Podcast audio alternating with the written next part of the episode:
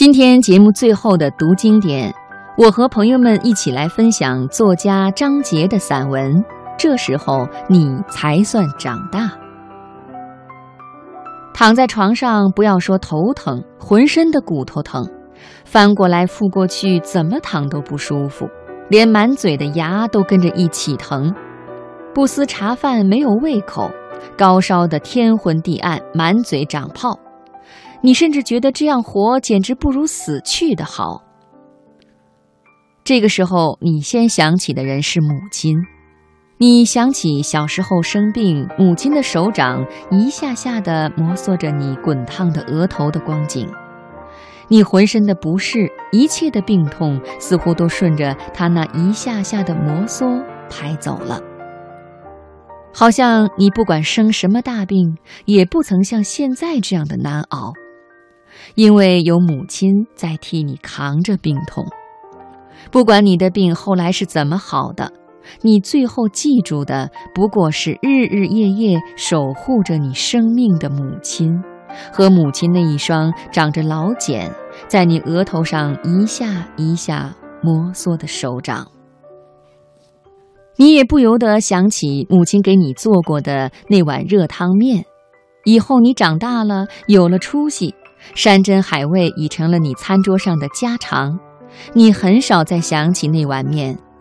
可是等到你重病在身、形影相吊的时候，你觉得母亲自己擀的那碗不过放了一把菠菜、一把黄豆芽，打了一个蛋花的热汤面，真的是你这一辈子吃过的最美的美味了。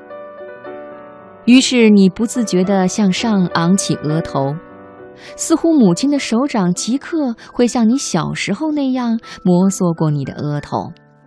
你费劲地往干涸、急需浸润的喉咙里咽下一口难成气候的唾液，此时此刻，你最想吃的，可不就是母亲做的那碗热汤面吗？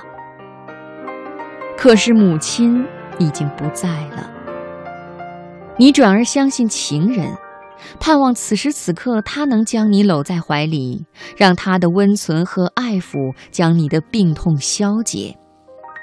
他曾经如此的爱你，当你什么也不缺、什么也不需要的时候，指天画地、海誓山盟、柔情蜜意、难舍难分。要星星不给你摘月亮，可你真是病到无法再为他制造欢爱的时候，不要说是摘星星或月亮，即使设法为你换换口味，也不曾啊。你当然舍不得让他为你做碗羹汤。可他爱了你半天，总该记得一个你特别爱吃、价钱也不贵的小菜，在满大街的饭馆里叫一个菜，似乎也并不困难。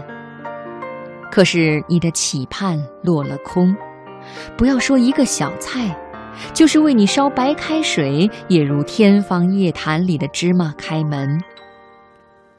你想求其次，什么都不说，打个电话也行啊。电话就在他的身边，真正的不过举手之劳，可连这个电话也没有。当初每天一个乃至几个，一打就是一个小时不止的电话，现在就是一场梦啊！最后你明白了，你其实没人可以指望。你一旦明白这一点，反倒不再流泪，而是豁达一笑。于是你不再空想母亲的热汤面，也不再期待情人的怀抱，并且死心塌地地关闭了电话。你心闲气定地望着被罩上太阳的影子从东往西渐渐地移动，在太阳的影子里独自慢慢地消融着这份病痛。